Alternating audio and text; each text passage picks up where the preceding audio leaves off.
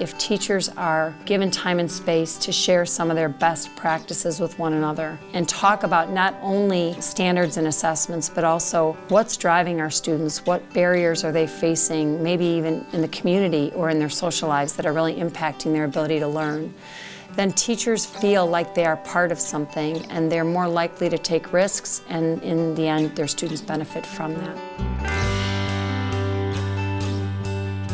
This is Brett Clark, and you are listening to Voices from the Field insights from educators who are positively impacting student learning in the classroom.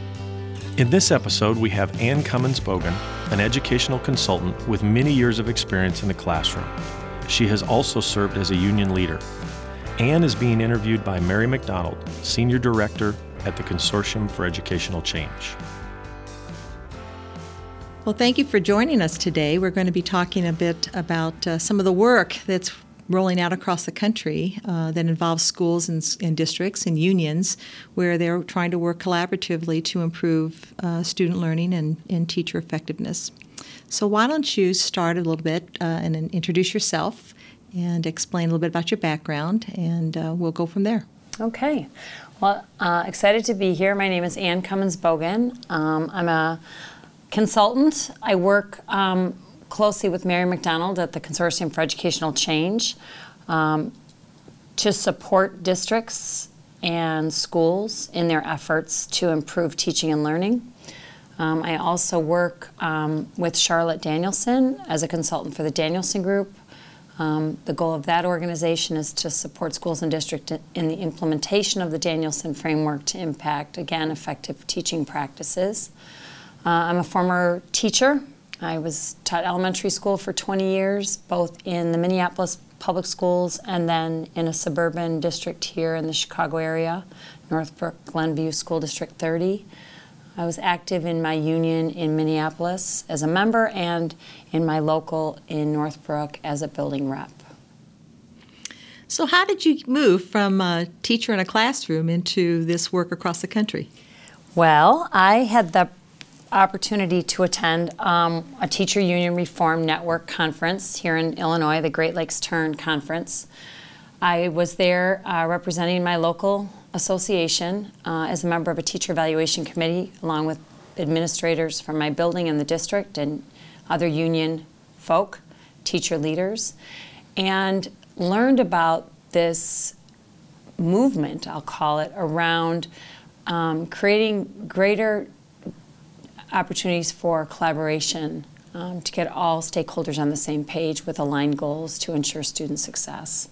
And I was just very uh, moved by the work, and so began to learn more about it, and eventually made the decision to leave my classroom and go out to support um, and empower teacher voice. And I've just been fortunate to be able to do that now for the last five and a half years. So you mentioned the, the word the work. So what does that work look like? Well, um, I, I, will say it's uh, wonderful work. And if I were to summarize it, I think it really is truly helping folks to clarify their vision, um, really be able to articulate some clear goals around the ways they can effectively ensure student success through empowering teacher and I would say classified staff voice and then creating structures within their system to listen and learn from those voices to ensure that that vision and those goals are the right ones. So we've got um, several states I think you're working in across the country. Can you talk about that a little bit? Yeah, so um, currently there are about four states that have taken uh, a concerted effort toward building collaborative structures. Um, Illinois being one of them, along with California, New Jersey, and then Massachusetts. Um, one of the things that the Consortium for Educational Change has done um, throughout its history is partner. And so we tend to find uh, colleagues from across the country um, who are interested in listening and learning together uh, with us, and that's what sort of builds our opportunities in places across the country to support the work of building collaborative partnerships. Okay. So as you're working with schools and districts, then I assume you're bringing them together, what, individually? They work in groups? How do you work with them? So we have lots of different entry points. Some folks hear about us um, through just the reputation of the Consortium for Educational Change. Uh, but in most cases, the Teacher Union Reform Network, in much the same way I was engaged in the work, uh, brings folks together from across the country. And in some senses, is just a huge community of practice where folks share the approaches they've taken, the, the journeys they're on, and it inspires and motivates others to do the same. And that provides an entry point for us to sometimes go in, whether it be um, sort of, as we co- would call it, boots on the ground support at the district or school site level.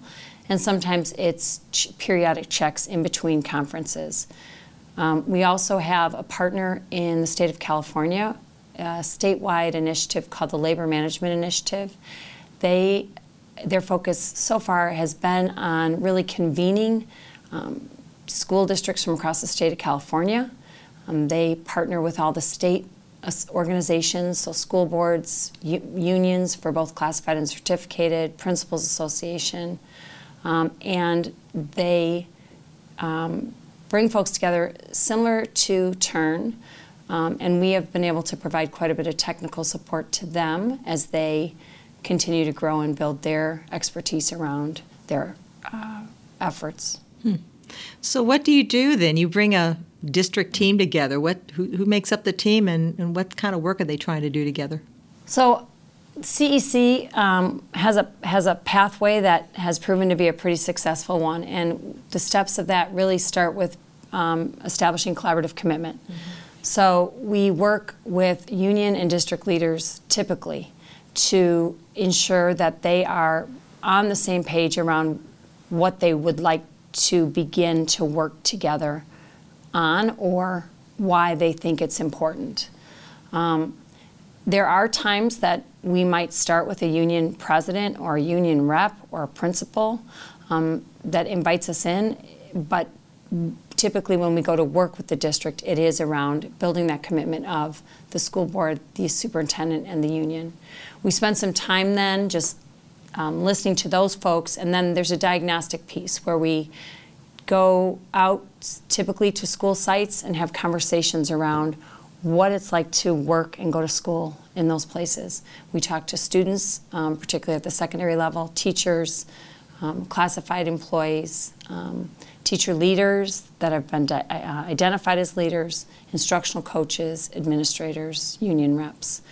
And what we're able to do is just help that site or that district to begin to tell their story, identify strengths and opportunities, and then we come behind that to provide coaching and sometimes targeted training around their greatest areas of need. So, are there any themes or, or um, patterns that sort of emerge from those kind of listing opportunities? Yeah, more and more um, as we as our work has expanded, I I'm always amazed by some of the common language that we hear from folks.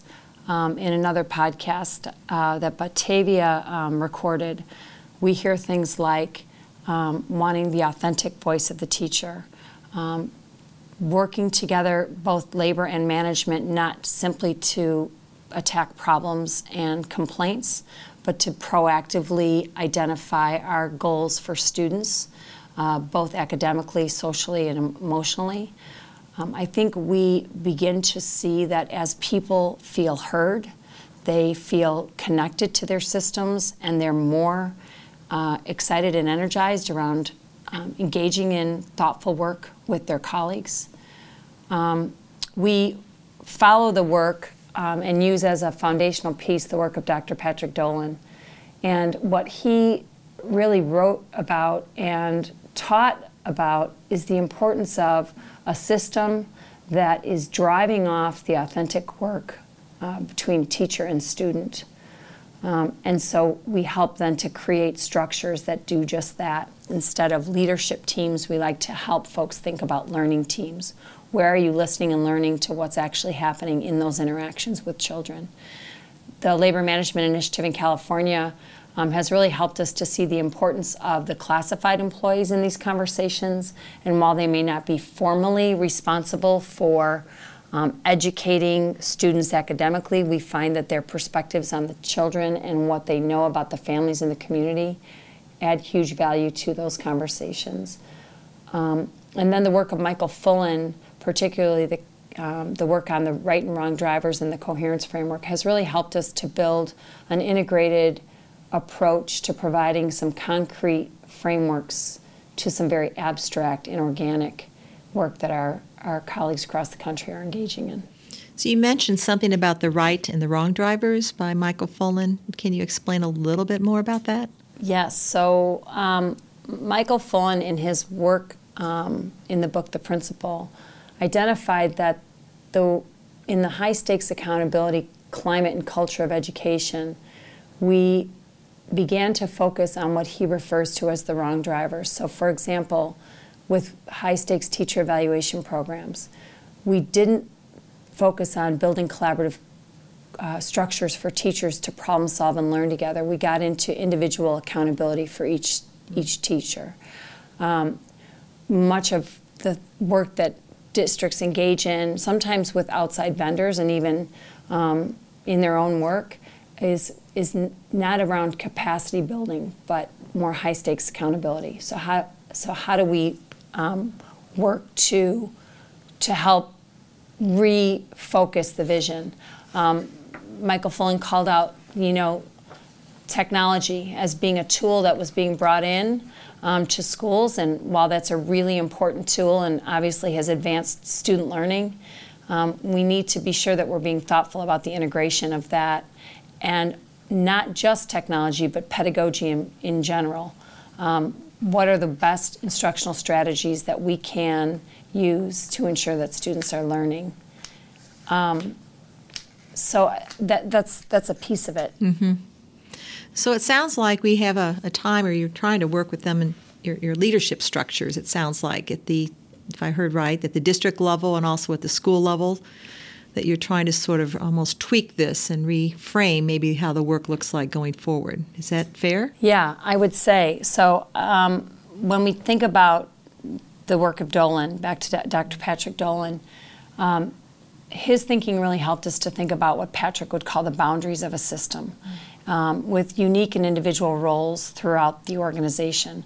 So, in Boundary One, where we have those key stakeholders that I referenced earlier around establishing the collaborative commitment, um, they, they directly, those decisions that they make directly impact um, the folks that he would describe at the bottom of the pyramid um, in Boundary Two as the teachers, support staff, um, and of course, then the students. Um, so, Patrick has six boundaries in all, and each of them play a critical role in the system. So, what we have tried to do when we go into districts is have them um, reflect upon the structures they have in place. Because what we know about school systems is that there are lots and lots of structures. There are lots of district level, level teams, excuse me, site teams, um, and even collaborative teams, or many call them PLCs. But oftentimes, those structures are in place to um, carry out or deliver information um, rather than really listening and learning. So that would be exactly what we would be focused on if we went into a district.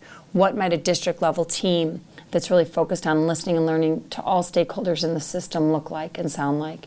What about at the site level? How can we help schools uh, think about the leadership structures they have in place and identify how those structures are listening and learning to the folks doing the work. And then in the collaborative um, grade level teams, we really look to see how much of that time is authentically owned by the practitioners who do the work, um, how much of that time has been filled with um, agendas and tasks that may or may not be important to the teachers or the students.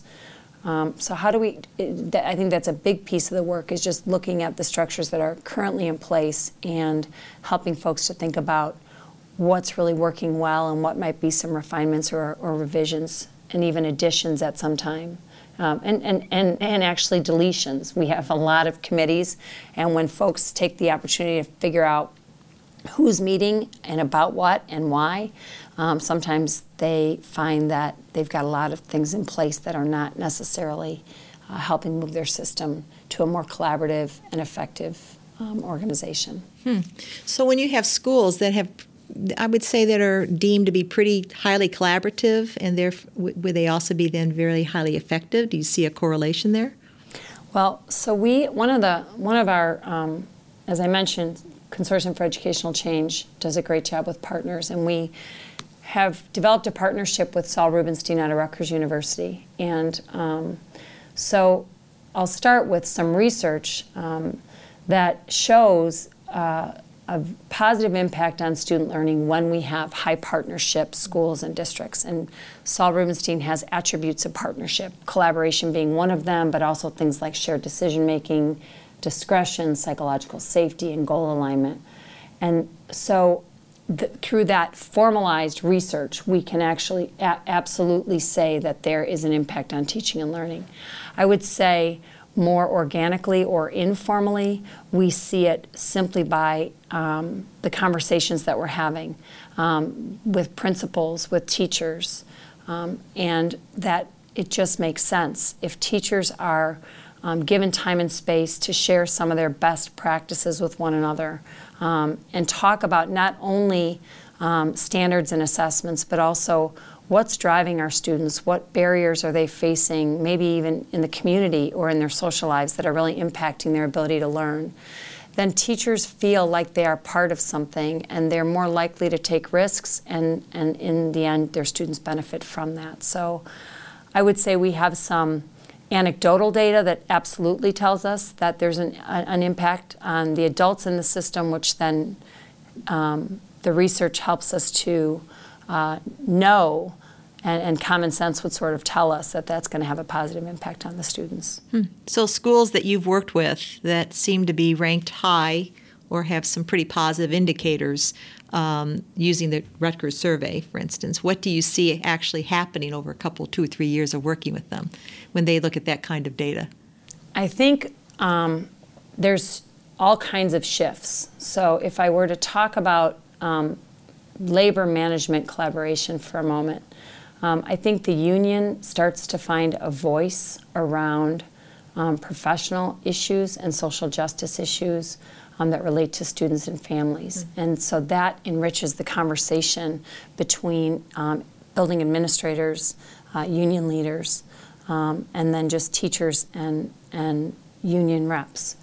Um, I think the other thing that we see is that teachers feel like they have a little bit more more understanding about their own practices, and I think that time becomes even more valuable to practitioners because they, when they own it, they want to do really um, important work with it. They know that time is one of our most valuable resources, and when we can help systems move from filling up teacher time with agendas and tasks and giving them some space I think that's when we start to see more innovation, um, more risk taking um, in classrooms, which again benefits students.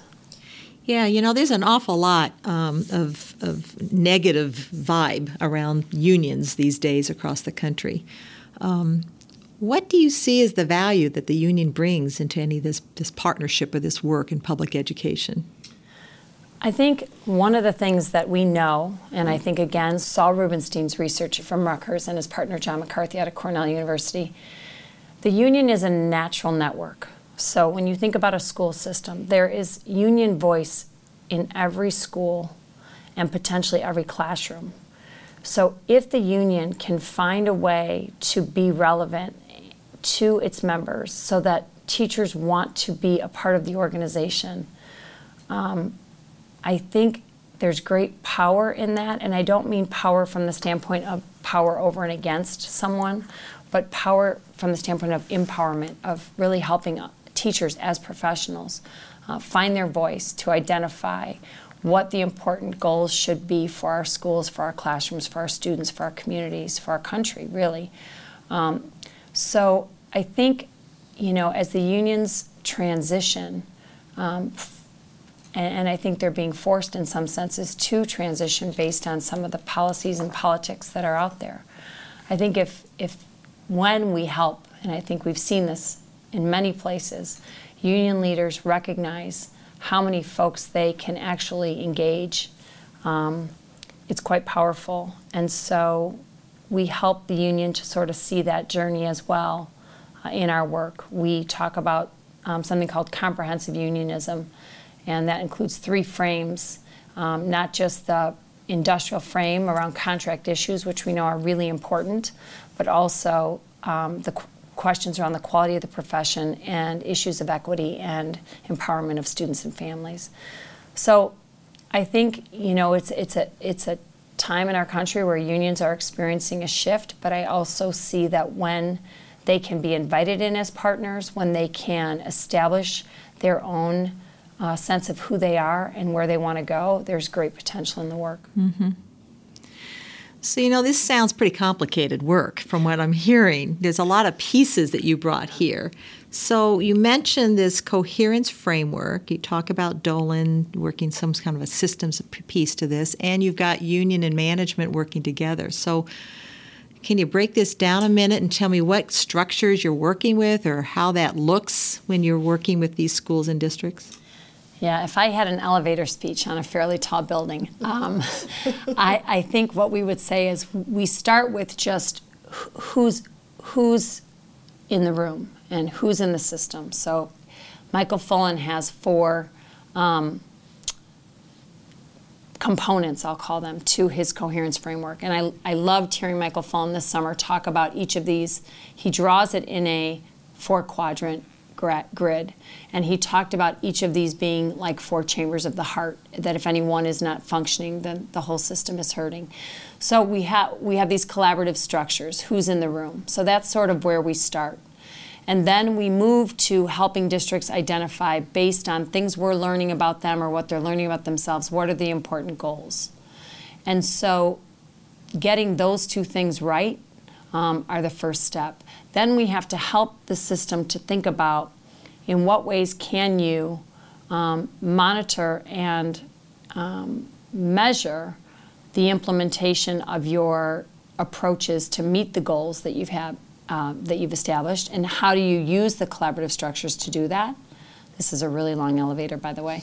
Um, but truly, and then and then at the end of the day, it's about deep pedagogy and learning. So I think it's it's about commitment to, to collaboration at all at all levels of the system, helping to build structures and processes to support collaboration, and then figuring out how to listen and learn from folks at the level of the work that are actually engaging with children to ensure that the ship is headed in the right direction. Mm-hmm. Hmm. So you finally have them working in some kind of network too, as I understand it. So is that a how is that helping that that growth in schools and districts? I think the biggest um, contribution that the network makes to folks is it helps folks see a way. Uh, when we come in to support this work, folks are pretty accustomed to somebody telling them what to do and how to do it. And we tend to ask more questions than we do provide answers we, we provide answers, but we find it much more meaningful and valuable if folks can get on the journey and figure some of this out themselves, knowing that every school, every classroom, every district, every state is different in the way that they approach education. So, what the network does is it allows people to tell their stories. It allows others to hear those stories and say, hey, that sounds kind of like us. And that, what did you do? And how did you do it? And that sounds like something we could try. It provides opportunities for principals to talk to other principals, not just within their district, but across district. It allows union leaders, you know, um, teacher leaders, classified employees, superintendents, um, to talk with each other about what their strengths and opportunities are, what their successes and challenges have been. And in some senses, if we didn't have the network, I think we would find that many districts are feeling like they're not moving and growing as much as we get to see that they actually are. Mm-hmm. Hmm. So, if we were interested in learning a little bit more about this, is there a place we can go to check this out, or?